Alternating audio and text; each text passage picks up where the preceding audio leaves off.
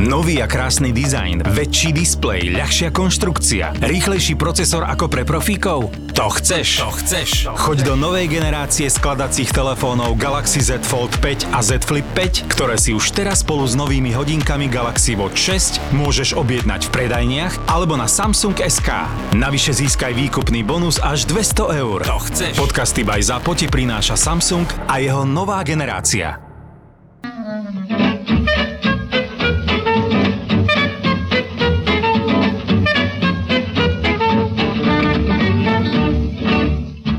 Roky 20. storočia boli pre mnoho ľudí na svete naozaj že také zlomové obdobie, pretože možno po takej dlhšej dobe puritanizmu sa zrazu a najmä v Spojených štátoch dostala spoločnosť do takého dekadentného obdobia.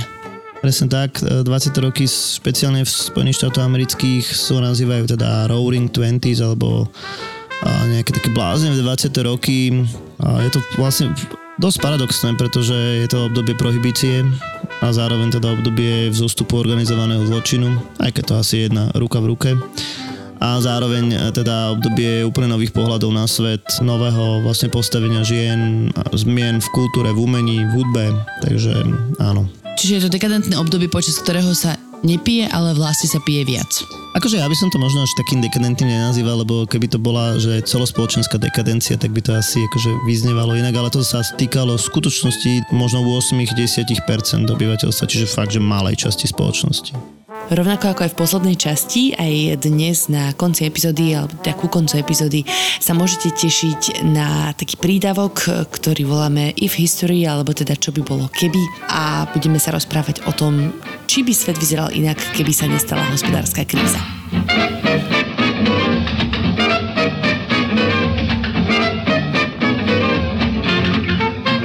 Či sme po prvej svetovej vojne, tej sa nebudeme nejako zásadne vrácať, ale Amerika teda bola do nej samozrejme zapojená a čo sa teda dialo potom?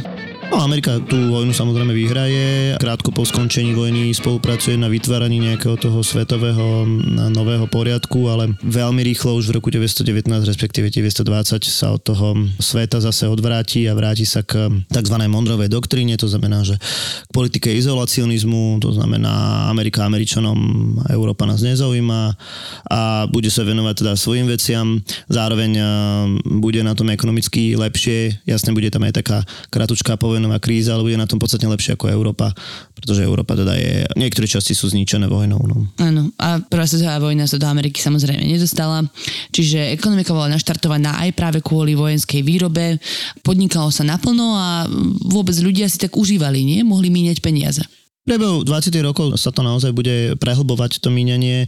Ono treba povedať, že naozaj ten úvod 20. rokov je v, v znení hesla návrat k normálnosti. To je to, čo si hovorila aj predtým. Tie prvé dve desaťročia 20.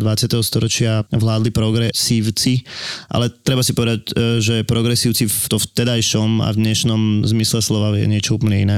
Mm, ale teda ľudia, ktorí chceli robiť zmeny, môžeme to takto? Povedzme to tak a naozaj urobili rôzne reformy, najmä teda bojovali proti veľkým biznisom. Napríklad Warren Harding, prezident, ktorý vyhrá voľby v roku 1920, e, bude mať volebnú kampaň naozaj návrat normálnosti. E, ľudia boli ako keby unavení zo zmien predošlých, boli samozrejme unavení aj z prvej svetovej vojny a naozaj chceli e, si užívať v zmysle teda aj míňať a ten štát im to dosť dovoloval, najmä teda malou nízkou reguláciou. Tento návrat k normálnosti uh, sa netýkal možno len toho ekonomického hľadiska, ale niektorí ľudia si to vysvetľovali aj tak, že by sa spoločnosť ako taká mala vrátiť k nejakým tým pravým hodnotám, čistým hodnotám, uh, lepšej spoločnosti vôbec. Presne, ako hovoríš, náražame na prohibíciu hlavne a tá myšlienka tu bola veľmi dávno. Tí prví náboženskí emigranti rozprávali o nejakom ideálnom štáte, o nejakom Ježišovom kráľovstve na zemi. Čiže oni boli akože nábožensky motivovaní celé hnutie prohybičné alebo, alebo celé hnutie proti alkoholu, proti predaju alkoholu malo jednoznačne náboženský potom To sa bude objavovať e, v 19. storočí aj v súvislosti, dajme tomu, s abolicionizmom, čiže hnutím za zrušenie otroctva. To bude mať takisto trošku súvis aj s bojom za práva žien. Hej, takže v druhej polovici 19. storočia vzniká tzv. Anti-Saloon League, čiže Liga proti nalievárňam a aktivity tohto hnutia naozaj vyeskalujú počas prvej svetovej vojny, kedy sú ľudia nútení šetriť štát ich tak podporuje, aby nejedli meso v nejaké deň, nejaký deň a jednoducho, aby šetrili potravinami, skôr z takého preventívneho hľadiska. Takže po prvej svetovej vojne bude naozaj e, ten priestor a, a možno aj tak akože celospoločenská vôľa na zavedenie prohibície. Čiže si to môžem predstavovať tak, že ľudia boli zvyknutí piť menej alkoholu, lebo sa nalievali iba v piatok, tak uh, zrazu sa to tak jednoduchšie mohlo zavádzať, hej?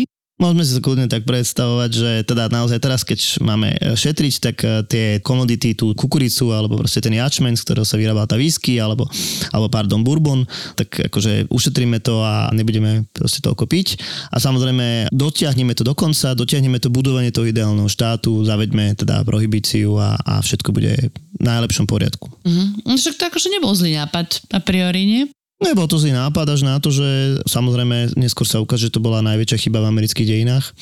Ale teda eh, je jedna zásadná vec, asi nemôžeš ľudí nútiť zákonom robiť niečo dobré. Hej, proste ľudia to musia robiť, chcú robiť sami. My sme teda niekde v roku 1919, ale treba určite dodať, že eh, nejaké zákazy a obmedzenia tu existovali už aj predtým. Jednotlivé americké štáty už obmedzovali predaj alkoholu napríklad. Áno, áno, boli tu snahy, ja neviem, napríklad Kansas uh, zaviedol prohibičný zákon už v roku 1850, ale treba povedať, že tie zákony boli pomerne nedostatočné, hlavne vo vymohuteľnosti toho zákona, to znamená, že nezakazovala sa konzumácia, to je prvá vec a síce sa zakazoval predaj, ale najhoršia vec, ktorá sa mohla stať, bola nejaká pokuta.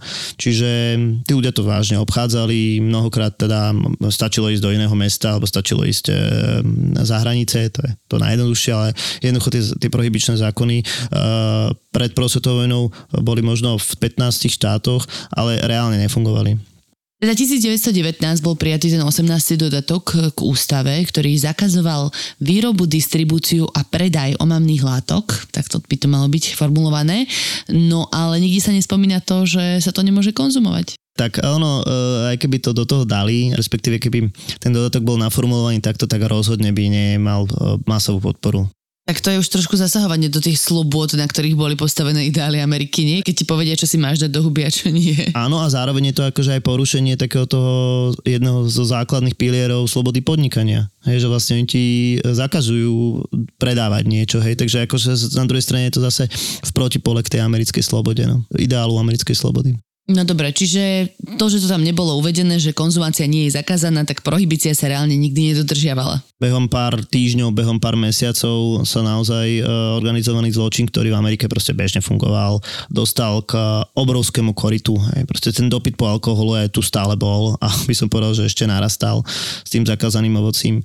Takže na scénu prichádzajú skupiny e, prevažne teda amerických imigrantov, alebo teda európskych imigrantov, ale tak na scénu prichádza tá mafia, ktorej sa veľmi rýchlo podarí ten dopyt po alkohole naplniť prostredníctvom tajných barov, tajných nalievární, samozrejme pašovania alkoholu a teda predaja nijak nezdaneného alkoholu. No.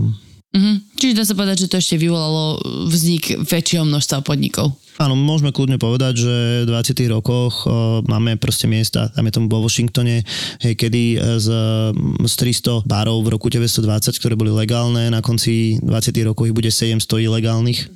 A v New Yorku sa hovorí až o 32 tisíc ilegálnych nalievárniach a ja neviem, proste e, môžeme spomenúť Boston a Massachusetts, v štáte Massachusetts bolo asi 4 tisíc takýchto podnikov a plus teda v Bostone ďalších 4 tisíc, takže obrovský nárast. No ako to teda vyzeralo v praxi, hej, e, v tejto tajnej krčme, podniku, bare, um, že bolo to podzemu a iba na heslo? E, niektoré áno, samozrejme, niektoré teda mali vstup e, zo zadu, povedzme to takto, ale tá reálne boli to, e, akože bol, mal asi bar, kde bolo zakázané predať alkohol, takže sa tam predával v podstate nealko, ale reálne, keď ste si ten alkohol objednali, tak si ho dostali.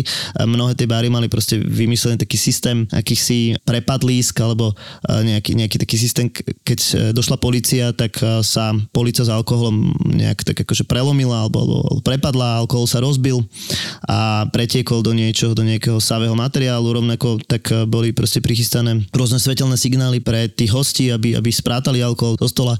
No a čo bolo veľmi dôležité, tak ako policia ťažko spolupracovala. Keď chcela piť tiež. Tak, tak, tak, čiže bola proste skorumpovaná a, a táto mafia, organizovaný zločin proste veľmi dobre vedel, že musí zaplatiť každého kontrolóra a tak ďalej. Aj sa im to teda darilo. Tak ale možno nie iba policajtu, ale tak aj samozpráva predpokladám, že bola oplatená starostovia. Taký Gotham. Áno, akože totálny Gotham a však ten Gotham je inšpirovaný Chicagom, New Yorkom, takže áno.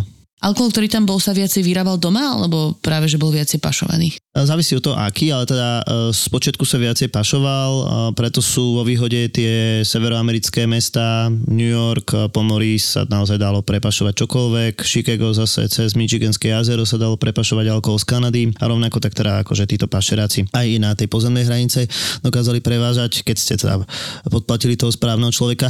A samozrejme na vidieku sa bude proste stále páliť nejak, nejaké tie samohonky a akože svoje veci, ale teda bude sa pašovať aj pivo, aj samozrejme ilegálne vyrábať, aj teda tvrdý alkohol, častokrát teraz z Európy. Uh-huh. No a čo tí ľudia, čo teda presadzovali túto myšlienku čistoty a Božieho kráľovstva? No ja si myslím, že e, viacerí boli pokryci. Napríklad ako e, Warren Harding ako prezident e, nebol veľmi veľký zástanca prohibície, ale teda reálne ako politik vystupoval tak, že teda nepije, aj keď v domácnosti alebo respektíve v súkromí pil prvú ligu, by som povedal. Nehovorím, že bol alkoholik, ale teda nalial si. A takto to asi bolo všade. Musím naozaj povedať, že napríklad e, v Washingtone zase e, vstúpol počet ľudí zadržaných na zachytke e, trojnásobne v 20 rokoch, takže to je zase taká ďalšia vec, že no. Hmm. Ľudia sa naozaj vynaliezaví, keď im sa snažíš obmedziť nejaké možnosti. Áno, áno. Nebolo to tak dávno, ako, ako sa ľudia uh, počas COVID pandémie vlastne naučili byť vynaliezaví opäť. No. Áno, áno. Keď si spomínal tých pašerákov, ktorí teda museli uplácať a tak ďalej, tak kto boli tí ľudia? Boli to väčšinou teda Italoameričania, alebo teda americkí Íri, Poliaci a Židia, takže nazvime to ich takéto minority. Inak je zaujímavé, že jeden z motivov zavedenia prohibície bolo práve to, aby tieto menšiny, najmä Íri, napríklad menej pili, hej, je, je známe teda, že v tých, tých dokoch napríklad v Bostone naozaj ten alkoholizmus alebo že pitie piva bolo veľmi rozšírené a proste stane sa opak. Títo Taliani, tieto talianské menšiny, Íri a tak ďalej, oni ovládnu ten organizovaný zločin a tí white anglo-saxons, hej, tá elita, tak tí budú len konzumenti a budú absolútne vytlačení z, z, tohto, z tohto podsvetia. Ako dlho teda trvala celá prohibícia? Kedy si uvedomili, že to nemá zmysel? Uh, už teda koncom 20. rokov bolo jasné, že tá prohibícia vážne zlyháva a teda definitívne bola zrušená v roku 1933, už teda za úplne iných podmienok, kedy bude veľká hospodárska kríza a bude to teda naozaj aj jedna dôležitá agenda politikov zrušiť prohibíciu, čiže reálne tých 12-13 rokov. Uh-huh. Bolo treba akože e, príjem do štátnej kasy aj z alkoholu. Určite áno, určite. Zvýšených daní. Určite tento motív tu bol, jasné. Čo sa týka teda tých jednotlivých komunít, ktoré ovládali pašovanie alkoholu a tento organizovaný zločin, tak myslím, že jedna skupina z nich tak celko vynikala a to boli práve tí americkí Taliani alebo talianskí pristahovalci, keď sa baví o organizovanom zločine ako o mafii, tak aké prvé meno je také najväčšie? Jasné, že Al Capone, ten je najznámejší, ale určite teda nebol najsilnejší. Nestal na čele toho všetkého, ale teda Al Capone alebo Scarface z Jazená tvár bol uh, vlastne potomok uh, pristahovalcov z Talianska. Jeden z jedenáctich detí pôvodne začínal teda uh, v New Yorku a, a dá sa povedať, že od malička mal takú, um, akože jeho kroky smerovali k tej kriminalite. Mal naozaj veľké sklony na, k násiliu a uh, bol bytkár a zároveň okolo seba vytváral takú aureolu nejakého si akože uh, hrdinu. Raz sa stalo, že, a to mal možno 12-13 rokov, že vlastne v ich štvrti prepadli nejakú staršiu pani, tak on zorganizoval akúsi trestnú výpravu a ten lup vlastne našli a on bol oslovovaný ako hrdina a teda reálne smeroval k tomu, aby sa dal dohromady s uh, ďalšími a samozrejme teda akože uh, vplyvnými osobami v tom podsvetí a spočiatku teda pracoval ako akýsi uh, vyhacovač. Uh-huh. Mafia už akože existovala dlho, nie? Hej, hej. A už tá druhá polovica 19. storočia, najmä 80-90 roky, sa mafia orientuje hlavne teda na vplyv v odboroch a manipuláciu volieb, hej, a zároveň teda na prostitúciu a hazard. To budú také ako základné veci, ale e, naozaj tým pašovaním alkoholu im e, do kasičky uh-huh. naozaj prišla na, najväčšia, najväčšia suma proste. Nepáči, to sa predtým volalo lúpežníci a potom mafia, alebo? To slovo mafia má názov, uh, alebo pochádza z Talianska, ale veľmi dobre si to povedal, pôvodne to v skutočnosti boli akože lúpežníci, výpalníci, hej? Mm-hmm. No takto sa teda aj Al Capone vypracoval z lúpežníka výpalníka na teda šéfa e, nejakej organizácie.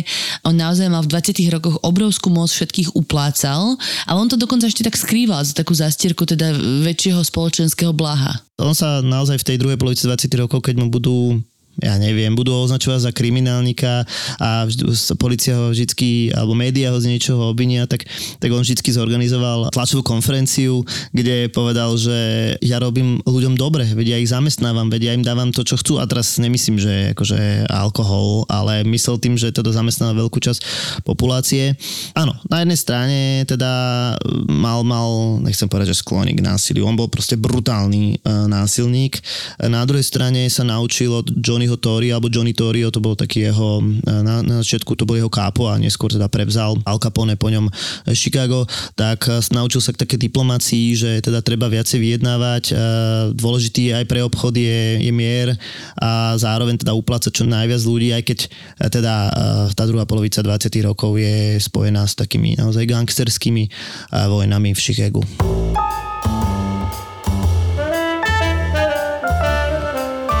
1. február 1930, denník Margaret Miller z Riverfront baru v Chicagu.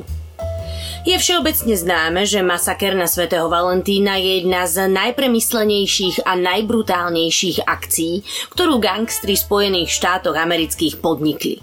A nebol za ňou nikto iný ako Al Capone. Už pred tým masakrom som ho v meste párkrát zahliadla. Nebolo to až také ťažké.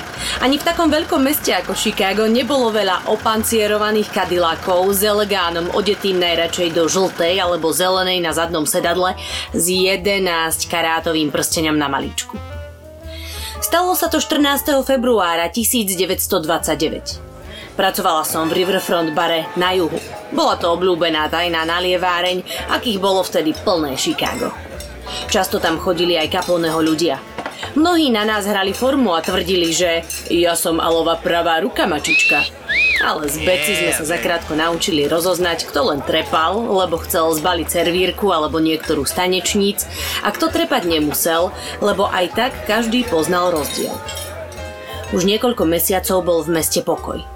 Z rečí našich štamgastov sme vedeli, že sa Al niekedy v októbri dohodol s Moranom a hlavami ďalších gangov, že obchoduje predsa dosť a prosperovať z neho dokážu všetci aj bez zabíjania. Na konci decembra však sedel vo svojej vile na Floride a zúril, pretože Moran porušil prímerie. Jeho gang kradol dodávky pašovanej whisky. O mesiac a pol neskôr prišlo k zúčtovaniu. Bolo dohodnuté, že Moran od koho si kúpi značné množstvo kvalitnej whisky za veľmi výhodnú cenu. K odovzdaniu malo dôjsť 14. februára do poludnia v jednej garáži, ktorá z času na čas slúžila aj ako sklad.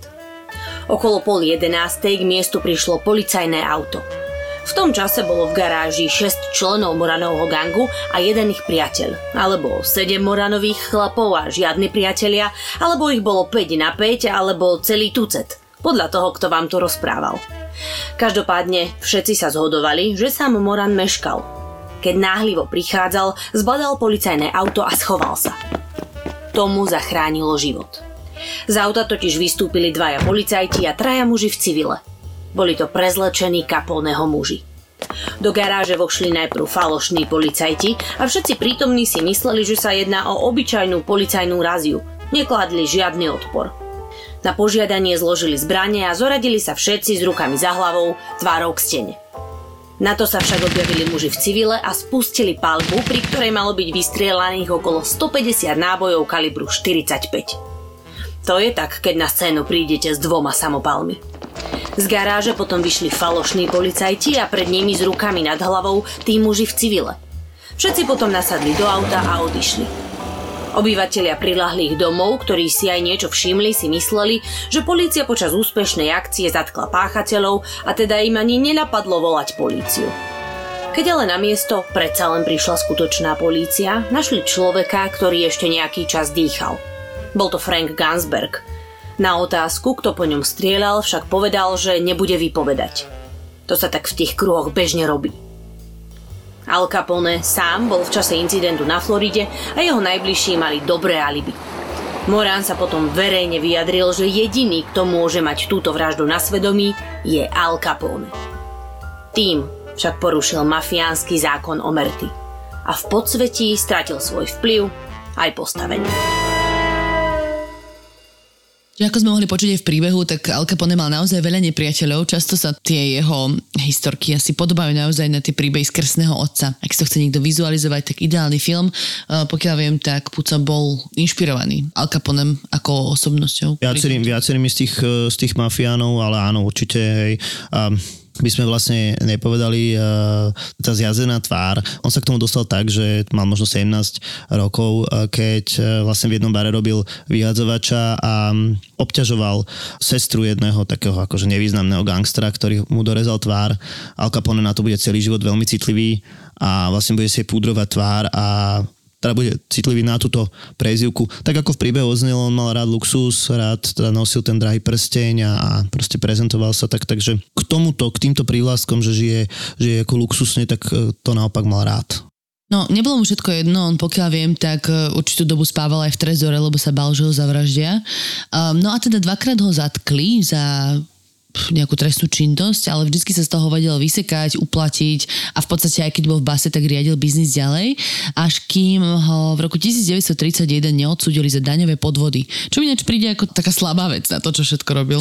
Tak oni ho naozaj nevedeli chytiť na nejakej, na nejakej vražde Máme prípady naozaj brutálneho násilia, keď sa dozvedel o tom, že dvaja gangstri ho majú zabiť, tak on si proste pozval do vlastnej víly, celý večer ich uh, hostil a na konci akože on im, urobil im fakt, že dobrý čas, že, že všetko je v poriadku a na konci ich proste brutálne rozsekal pálkou a potom ich akože postrelal.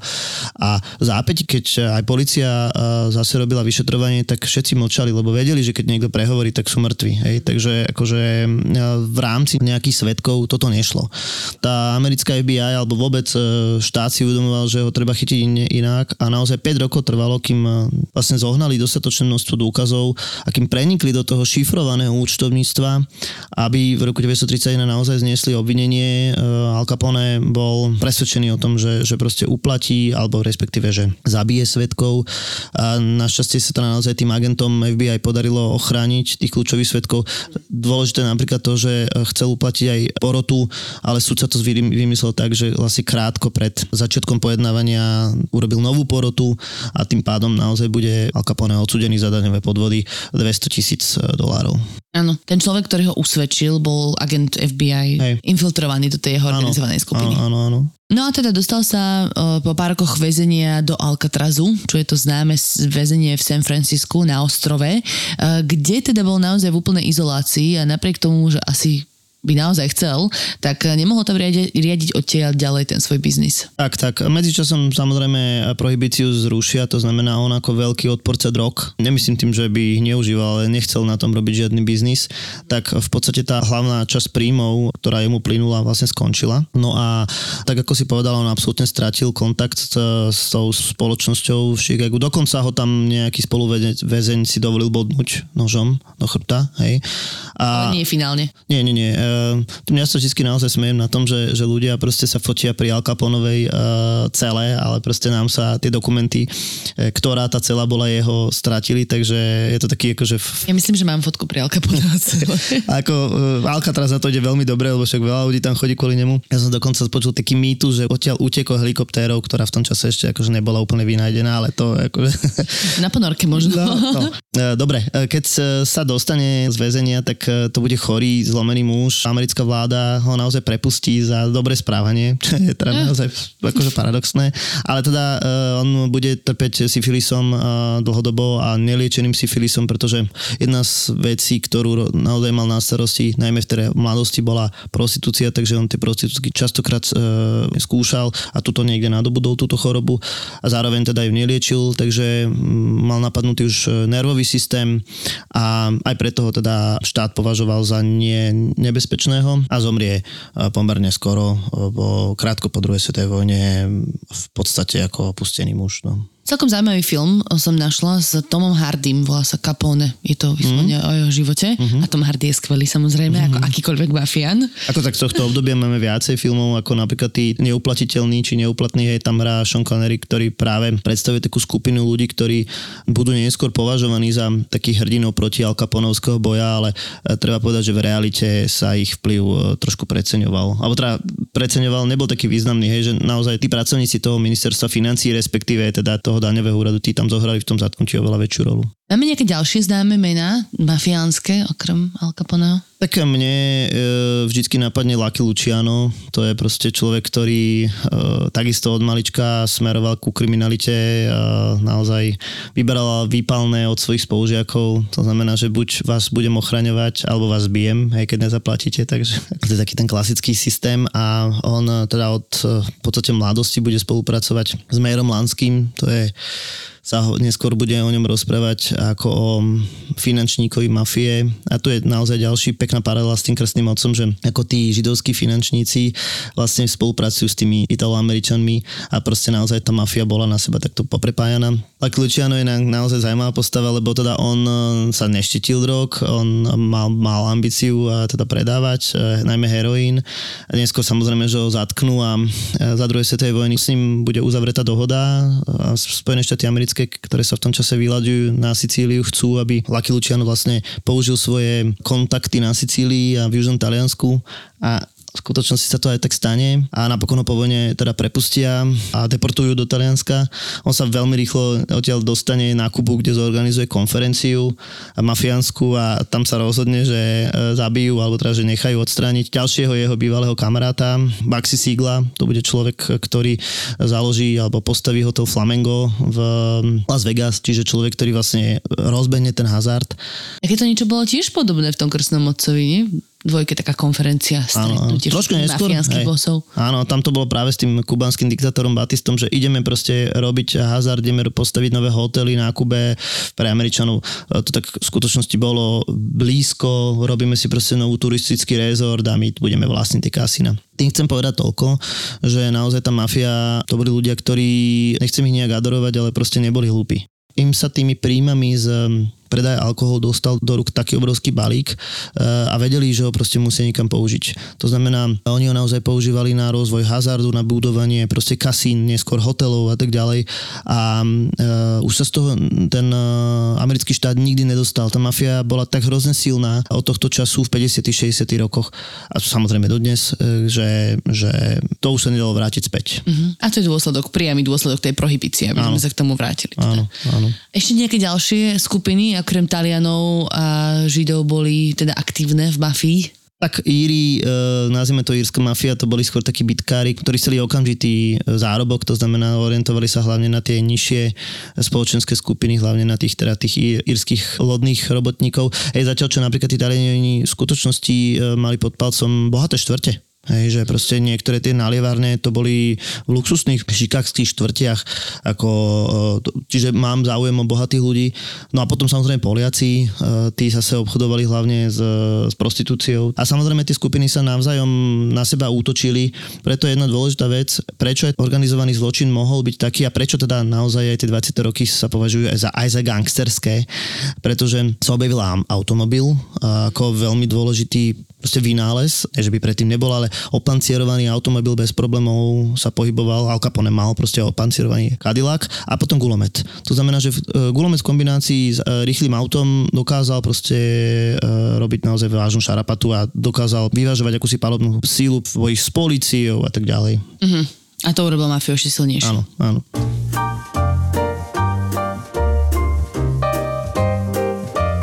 16. jún 1926. Denník Marcela Bleka, spolupracovníka Henryho Forda. Ešte koncom roka 1913 som si myslel, že Ford sa načisto zbláznil. Áno, dlho sme diskutovali o tom, ako si udržať zamestnancov a znížiť fluktuáciu. Nie, nemal som lepší nápad ako on, ale bál som sa, že nás také zvýšenie miest privedie damizinu. Keď ma moja Susan našla o druhej, tretej ráno sedieť zadumaného v obývačke a rozospatá sa ma pýtala na to, prečo nie som v posteli, len som krútil hlavou. Zrujnuje nás to. Nedopadne to dobre, hovoril som. A predsa sa stal pravý opak. Bolo to pred dlhými 13 rokmi. Ale poďme pekne po poriadku. Ford 5. januára oznámil, že svojim robotníkom bude vyplácať mzdu 5 dolárov na deň, čo chlapom zdvojnásobilo do terajšej zárobky. Clevelandské noviny písali, že táto správa vystrelila ako oslepujúca raketa cez tmavé mraky súčasnej priemyselnej depresie. Spustila sa lavína. Najlepší mechanici z celého Detroitu sa hrnuli do našej továrne Fordu. Zrazu sme nemali len stálu pracovnú silu, ale tých najlepších odborníkov, ktorých nebolo treba zaškolovať. Takže sme ušetrili na zaučaní a chybách, ktoré každý začiatočník prirodzene robí. A dokonca, a to si myslím, že nenapadlo ani Henrymu, si títo chlapi zakrátko našetrili na svoje vlastné automobily. Ako inak, od značky Ford. Ruky nohy by som mal Fordovi boskávať. Je to vizionár. Pri 5 dolároch na deň sa však nezastavil. Pracovníci, ktorí boli extra šikovní, si vyslúžili zvláštne odmeny. Avšak iba v prípade, že boli cnostní a mali dobrý charakter. To preverovalo naše sociálne oddelenie, ktoré malo svoje metódy, ako zistiť, či sa zamestnanci vo voľnom čase nevenujú hazardným hrám, neprepadajú alkoholu alebo nezanedbávajú svoje deti. O aktivitách desiatok našich vyšetrovateľov sme viedli rozsiahle diskusie. Kam až má právo zájsť zamestnávateľ vo vzťahu k svojmu zamestnancovi? Má sa pozerať do jeho rodinného života? Henry nakoniec od aktivít sociálneho oddelenia upustil. Na vyšetrovateľov zakrátko zrušil. Za to pred mesiacom zaviedol ďalšiu novinku. Zaviedol 5-dňový pracovný týždeň. Najskôr plánoval prácu robotníkov nastaviť na 6 8 hodinových dní, ale nakoniec sa rozhodol pre 5 8 hodinových dní, čo dáva 40 hodinový týždeň. Ford od pracovníkov očakáva, že vynaložia viac úsilia na svoju prácu výmenou za viac voľného času. Verí tiež, že viac voľného času je dobrý krok pre podnikanie – Ľudia totiž voľno strávia nákupmi, čím prispejú k spotrebe väčšieho množstva tovaru. Nedá sa ale povedať, že by jeho záujmy boli čisto zištné. Isté, Henry je kapitalista, ale myslí aj na ľudí. Keď som mu opäť zadúmane kreslil čierne scenáre, či je to dobrý nápad a čo nám to prinesie, povedal mi. Marcel, je najvyšší čas baviť sa predstavy, že voľný čas robotníkov je buď stratený čas, alebo triedne privilegium. Je to veru niečo mimoriadne, mať šéfa ako je Henry Ford. Polovicu času ste na ihlách. Čo mu zas príde na uma, či neprídete jeho vinou o všetko. No a druhú polovicu času si hovoríte, to je genius. Kde na to ten chlap chodí? Ďalší jeden z dôvodov prohibície bolo vymedzenie sa vlastne e, vidieckej Ameriky voči tej veľkomenskej Amerike. A treba povedať, že naozaj tá vidiecká Amerika bola iná aj v týchto rokoch. To je tá väčšinová spoločnosť, na ktorú si na začiatku na, narážal, hej? Áno aj, hej, uh, lebo teda objavujú sa také fenomény ako fundamentalizmus uh, náboženský znova. To je reakcia práve na ten progressive era z úvodu 20. storočia. Náboženskí fundamentalisti napríklad odmietali uh, darwinizmus. Hm, akože teóriu, evolučnú teóriu. V školách. Aha. To znamená, normálne vyšla... To je super, keď spoločnosť končí, do, sa dostane k tomu, že pochopíme, odkiaľ teda prichádzame, tak je na čase to vyvraciať, hej? No, áno, hej. Tí fundamentalisti hovoria, že e, naozaj zaslo to príliš.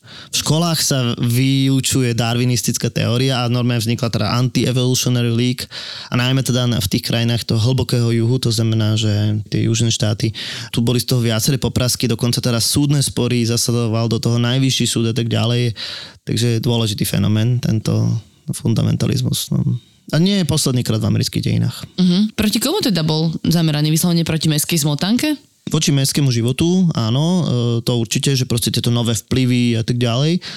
Zároveň teda e, fundamentalizmus alebo tieto masy ľudí sa začali e, dosť ostro vyhraňovať voči e, pristahovalcom. To bol pomerne nový fenomén v zmysle, že to dáme aj do zákona. Naozaj začiatkom 20 rokov dochádza k prvým e, zákonným obmedzeniam počtu pristahovalcov a na margo toho sa v tej spoločnosti rozvinie také protipristahovalecké názory, ktoré potom vyústia aj do zvýšeného vplyvu Ku Klux Klanu napríklad. Mm-hmm. No počkaj, ale však pristahovalci Íri boli kresťania. No áno, ale boli katolíci a teda tento druhý Ku Klux Klan, e, tak on sa vyhraňoval samozrejme voči Černochom, ale teda vyhraňoval sa voči všetkým, ktorí nie sú white anglo-saxon protestant, hej, čiže tí, ktorí nie sú belosi, anglosaského pôvodu a Íri sú predsa katolíci. To znamená, že naozaj sa útočilo aj na tieto skupiny. Ale treba povedať jednu vec, že v tom najväčšom píku bude mať e, Ku Klux Klan asi 5 miliónov členov a bude teda najväčším spolkom e, v Amerike. Ale treba povedať, že so zvýšujúcim násilím s každým horiacim krížom, s každým obeseným černochom a, a proste, ja neviem, zničeným írským obchodom sa tí fanúšikovia alebo podporovateľia Ku Klux Klanu ubudalo ich. Hej. A to naozaj si mám predstavovať ako z filmu, hej, chodia v tých bielých háboch s čapičkami a fakt, že vy zapalujú kríže?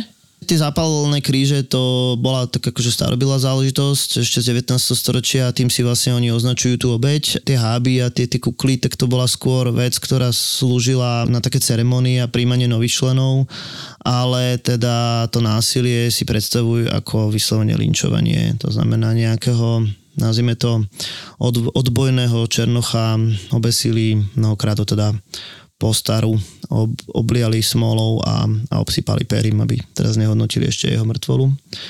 A teda toto násilie sa bude objavovať aj samozrejme v 30. rokoch, ale teraz nechcem povedať, že 5 miliónov ľudí by bolo násilníkov. Tým chcem povedať, že proste tam bola malá skupina takýchto radikálov, ktorí to robili a každý takýto násilný síl tých normálnych vlastne posielal inám. Proti tomuto všetkému násiliu, ktoré sme teraz spomínali, neexistovala politická sila, ktorá by proti tomu bojovala?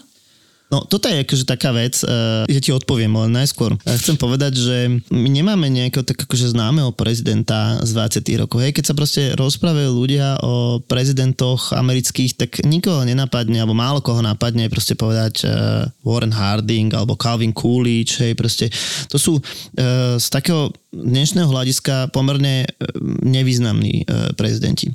A je to práve preto, prečo si povedala, že oni teda nechávali tie veci plynúť mnohokrát. Mm. Hej, málo kedy zasahovali, Dokonca sa tým aj akože hrdili, respektíve uh, bola to ich agenda akože nezasahovať, hlavne ekonomicky nezasahovať. No. Čiže mafia si mohla robiť dobre ten biznis, čiže tam neboli žiadne kontrolné mechanizmy poriadne. V tomto ťahali za kratší koniec uh, kvôli zle nastaveným zákonom, Hej, jednoducho, keby uh, napríklad ten pro, protiprohybičný úrad bol súčasťou ministerstva vnútra, tak by asi boli lepšie uh, na tom v boji proti mafii, ale teda bolo to súčasťou ministerstva financí, takže naozaj tých uh, možností tam bolo menej, napríklad boji teda s mafiou. No asi taká ich politika bola mm, ten návrat k normálnosti, keď sa budeme baviť o týchto troch prezidentoch. Čiže ktorí boli tí traje neznámi prezidenti, ktorí vládli počas 20 rokov? No, prvý bude Warren Harding um, z republikánskej strany, ktorý bude vo svojej dobe veľmi populárny a naozaj, tak ako som povedal, uh, rád fajčil, hral poker a pil, ale zároveň teda verejnosť uh, ho poznala ako veľmi uh, usporiadaného muža, ktorý proste je verný svojej manželke a podobne. Tak ako bolo povedané, jeho heslo bolo návrat normálnosti, to znamená vzrušil viaceré regulačné zákony, tak by som povedal, a naozaj bol človekom, ktorý bol považovaný za autora toho míňania, respektíve takže naštartujeme tú ekonomiku a, a veľmi rýchlo sa mu podarilo prekonať takú krátku povojnovú krízu a jednoducho ľudia ho považovali za, za, za správňaka. No, na druhej strane e, v druhej polovici jeho vlády sa prevalil jeden veľký škandál, kde reálne sa korumpovalo a ľudia okolo neho, tzv. ohajský kruh, predali štátny pozemok a mali na tom proste peniaze. Popadali viaceré hlavy a, a jeho v podstate zachránila smrť, poviem to takto blbo.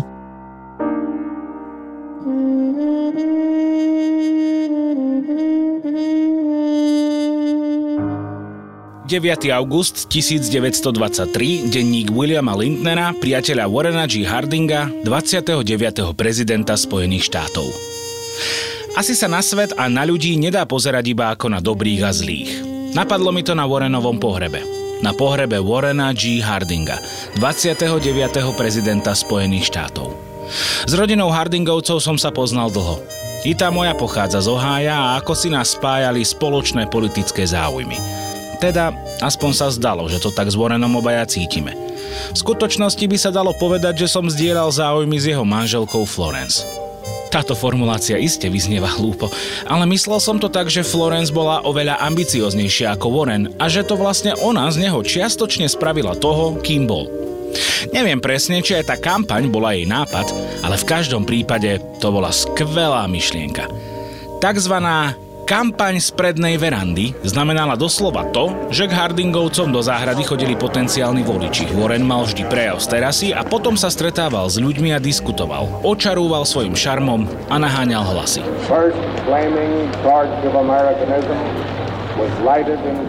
Hovorí sa, že ho doma navštívilo 600 tisíc ľudí a medzi nimi mnohí černosi. Zasadzoval sa za ich zrovnoprávnenie a odmietal metódy, ktoré sa predtým často používali. Černosi boli často vylúčení z politického procesu prostredníctvom takých metód ako testy gramotnosti či poplatky za volické právo. Warren bol proti tomu a aj to mu pomohlo vyhrať voľby. Čo môže byť v kariére politika viac, ako stať sa prezidentom Spojených štátov? Ale tešil sa Harding vôbec? Ja vlastne neviem. Pamätám sa na jeho oči so smutne padnutými kútikmi, ako na mňa hľadia spod hustého obočia cestôl vo válnej pracovni a ako mi hovorí. Vieš, Bill, keby to bolo na mne, ja by som tu vôbec nebol. Najskôr som vyvalil oči. Ale potom som si spomenul na list, ktorý som si raz, priznám sa bez mučenia, tajne prečítal na stole v jeho pracovni ešte v Ohaju, kým si odbehol. Milujem ťa viac než celý svet, Caroline. Písal svojej mladej milenke. Nenásytná túžba po tebe mi spôsobuje priam bolesti. Mám pocit, že nepocítim úľavu, kým si nedáme dlhý, divoký a hlboký bosk. Caroline ho ale predsa nemohla navštevovať v Bielom dome. To bolo nemysliteľné. Že by bol taký skrúšený kvôli nej, alebo skrátka nechcel byť prezidentom. V našich kruhoch mu toho vyčítali veľa ale bežní ľudia ho milovali. Bol to mierny človek, ktorý tvrdil, že by politika do životov nemala príliš zasahovať. Žul tabak a z času na čas do Bieleho domu pozýval na whisky a poker. Ale netrvalo to dlho. Warren po nečakanej chorobe pred niekoľkými dňami náhle zomrel v San Francisku. Zlyhalo mu srdce. Nečakaná smrť bola pre národ veľkým šokom. Bol obľúbený a obdivovaný u občanov i novinárov. Hardingovo telo v jeho vlaku previezli naprieč krajinou. 9 miliónov ľudí lemovalo železničné trate medzi San Franciskom a Washingtonom DC. Tam ležal v rotunde kapitolu a až po pohredných obradoch ho previezli do Marion, Ohio, kde sme ho pochovali. Mám taký pocit, ako by si môj drahý priateľ so sebou zobral nejedno tajomstvo. No uvidíme, či čas niečo vyplaví. Odpočívaj v pokoji, kamarát. Možno si už na mieste, kde si naozaj želáš byť.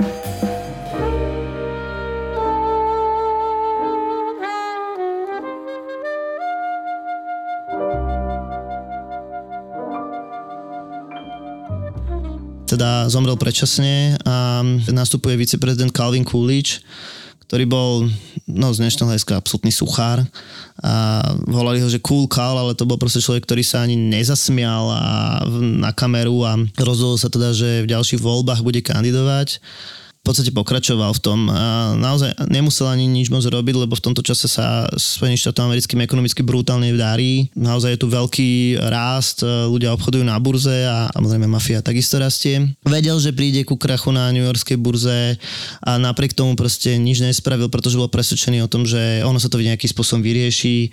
A posledný z tých troch prezidentov bude Herbert Hoover, človek, ktorý bude svojho času, alebo neskôr najnenavedenejšou osobou v Amerike, ale teda začal ako jeden z najbohatších ľudí v Amerike. Človek teda z uh, kabinetu Calvina Coolidgea, no ale teda on už bude v období, kedy sa uh, budú prejavovať prvé známky krízy, no a hlavne teda bude pri kormidle, keď dojde k, k krachu na New Yorkskej burze a vlastne dejiny ho preto to budú neznášať, alebo Američania budú neznášať, pretože ho budú považovať za hlavného zodpovedného v, v následujúcej On nie schopný ho zasiahnuť hlavne. E, tak, tak. Ale treba povedať zase, človek, ktorý, ktorý bol presvedčený o tom, že štát nemá zasahovať. Takže to bola... No a oni boli republikáni alebo demokrati? Všetci, všetci traja boli republikáni. Ako oni sú pre, títo traja sú presne ukážka toho, ako keby toho návratu. E, čiže áno, takého klasického republikánstva. Dobre, k tomu pádu burzy nebudeme to úplne nieko siahodlho a do detailov rozoberať, keďže je to akože taká komplikovaná ekonomická situácia. Uh, ale tak e, náznakom, čo sa presne stalo teda v ktorý deň? No, my musíme povedať naozaj, že Spojené štáty americké v 20. rokoch, už sme to povedali niekoľkokrát, zažívajú nebývalý ekonomický rozmach a je to spôsobené tým, že ľudia teda mohli a radi podnikali na burze, že e, obchodovali s cenými papiermi, s akciami oveľa viac ako v predošlom období. Čiže to je taký akože prvý dôvod, prečo sa niečo takéto stane, že bežní ľudia, čistý štopánok, proste pekár, ja neviem, strojný robotník e, si nejaké svoje peniaze vložil do akcií. Samozrejme fungovalo to takým spôsobom, že ste došli za nejakou maklerskou spoločnosťou a dali ste im nejaké peniaze a oni vám zvyšok väčšinou požičali. To znamená, že vy ste si akcie kupovali vlastne na, na, na požičku a treba povedať, že veľká väčšina akcií na trhu bola takýchto to znamená, že to neboli reálne peniaze, ale boli to peniaze, ktoré sú ako keby že na požičku. Druhá vec je tá, že keď do takéhoto biznisu vstupujú ľudia, ktorí o tom nič nevedia, tak to naozaj predpokladá, že budú, nebudú investovať vždy správne. Hej? To je ďalšia vec. Samozrejme, eh, bolo tu mnoho špekulantov a bolo tu mnoho ľudí, ktorí na tom zbohatlo obchodovaním s akciami. Napríklad otec eh, Johna Fitzgeralda Kennedyho bude proste príklad toho úspešného podnikateľa na burze alebo, alebo akcionára. Druhá vec, ktorá, alebo tretia vec už eh, môžeme povedať, je, že mnohokrát sa začalo na burze, alebo nie, že by to bola novinka, ale objavovalo sa to stále viac a viac, sa špekulovalo. To znamená napríklad skupina maklérov alebo proste skupina ľudí sa rozhodla, že bude postupne skupovať akcie jednej spoločnosti a tým sa celkom prirodzene zvyšovala cena akcií a trh na to zareagoval tak, že proste aj obyčajní ľudia videli, a OK, tu nám rastie Apple, vymýšľam si Apple samozrejme, hej, a, a teraz akože fajn, dnes je to 8 dolárov, zajtra je to 14 dolárov, pozajtra to bude 30 dolárov za akciu a proste dokázali to vyšprhať, vymýšľam si na 500 dolárov a v tom momente to predali. Takže mali akože reálny zisk a teda sa stalo to, že tá cena nebola adekvátna tej skutočnej cene akcií. Čiže proste ceny akcií nekorešpondovali s výkonnosťou tej spoločnosti. Proste urobili hype okolo toho. Hej, urobili bublinu. A teraz v tom roku 1929 tá bublina z nenazdajky praskla. No ono sa to, teda tie náznaky tej krízy tam už boli aj predtým, to, ne, to nebudeme teraz riešiť. Teraz naozaj jeden deň, ten čierny piatok, tie uh, ceny akcií proste prásk a idú dole, dole, dole, dole, mm-hmm. dole.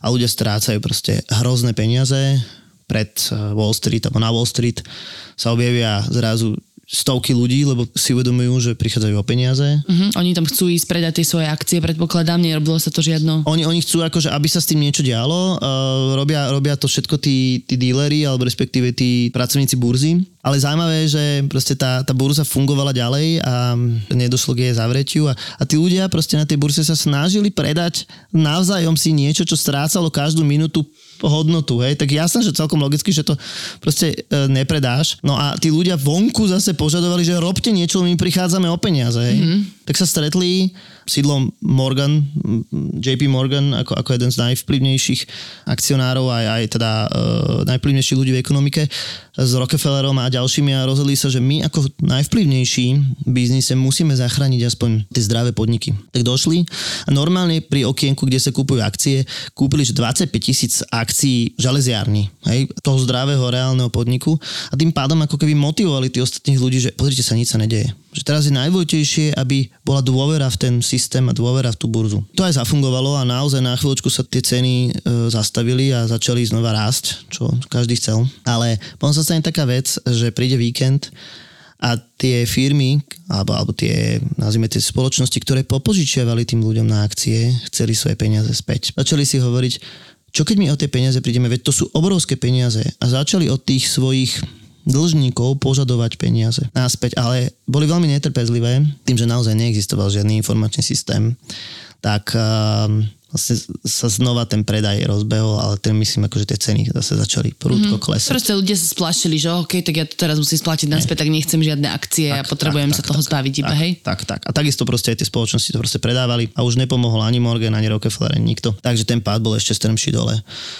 No, tým pádom vie, že um, dochádzalo k pádu bank, pretože veľa akcií bolo vlastnených malými bankami a keď človek, klient tej banky proste došiel do banky si vybrať peniaze, tak zistil, že banka peniaze nemá a v tom čase naozaj neexistoval žiadny kontrolný mechanizmus, že aj keď je vlastne banka insolventná, tak ti niekto tie peniaze dá, tak nič také v tom čase neexistovalo, takže sa proste začala ešte viacej šíriť panika, že e, keď môj sused nedostal vo svojej banke peniaze, tak ja musím utekať do tej svojej aj keď tá bola funkčná, tak takáto panika ľudí ju proste za chvíľku vykúpi kvázi, hej? Presne, takže behom pár rokov, behom pár mesiacov padne 3000 malých amerických bank a toto proste bude najväčšia kríza, aj keď nie po finančnej stránke, lebo tu už tá už bola prekonaná, ale tá najväčšia kríza z hľadiska nezamestnanosti a z hľadiska aj počtu samovrážd a z hľadiska e, naozaj toho prúdkeho narazenia americkej ekonomiky. To sa potom preniesie do celospoločenskej, celosvetovej hospodárskej krízy. Tak a táto celospoločenská celosvetová kríza potom vyústí až do druhej svetovej vojny, keďže to využije Hitler vo svoj prospech. Prejdeme teda, Juraj, k našemu konšpirovaniu a vešteniu z vešteckej gule. tak keby sa nedostala Amerika do tej ekonomickej krízy, keby nepadla bursa, tak myslíš, že by vývoj v Európe vyzeral inak? No ja si myslím, že určite, lebo v tom čase bola tá ekonomika naozaj už globálna. A aj keď to chvíľočku trvalo, možno rok, dva, kým tá kríza sa stala celosvetovou, tak malo to naozaj že veľmi, dramatické, veľmi dramatický efekt. Najmä, najmä v tom Nemecku v skutočnosti e, tá nezamestnanosť vyrastie prudko a bude to mať za následok naozaj radikalizáciu voličov a je to proste v preme korelácii náraz nezamestnanosti a, a teda náraz vo, voličov NSDAP. Takže toto, toto je jednoznačné. No a potom dal by, mohli by sme to aplikovať e, aj na iné európske krajiny, kde takisto došlo k, teda, buď e, k nárastu lavicových alebo pravicových radikálov, takže tuto asi na, toto ani nemusíme nejak veštiť, ale toto je viac menej jednoznačná odpoveď, že veľká hospodárska kríza naozaj vážne ovplyvnila uh, dianie vo svete. Mohli, mohli by sme trošku špekulovať, nakoľko by bola druhá svetová vojna. No to alebo... som sa chcela spýtať, že Nemecko po tom, čo prehral prvú svetovú vojnu, akože nebolo úplne na tom najlepšie, takže tak či tak asi by to do niečoho vyústilo, aj napriek tomu, že by neboli ekonomické problémy. Áno, um, tomu to kľudne môžem povedať, že druhá svetová vojna by pravdepodobne bola, pretože naozaj Nemci boli nespokojní s Versajskou mierovou zmluvou a ako e, stačilo málo aby, aby naozaj sa, sa otočili k militantnej strane alebo jednoducho proste k vodcovi a zlá ekonomická situácia k tomu len pomohla, ale každopádne jedno bez druhého mohlo fungovať.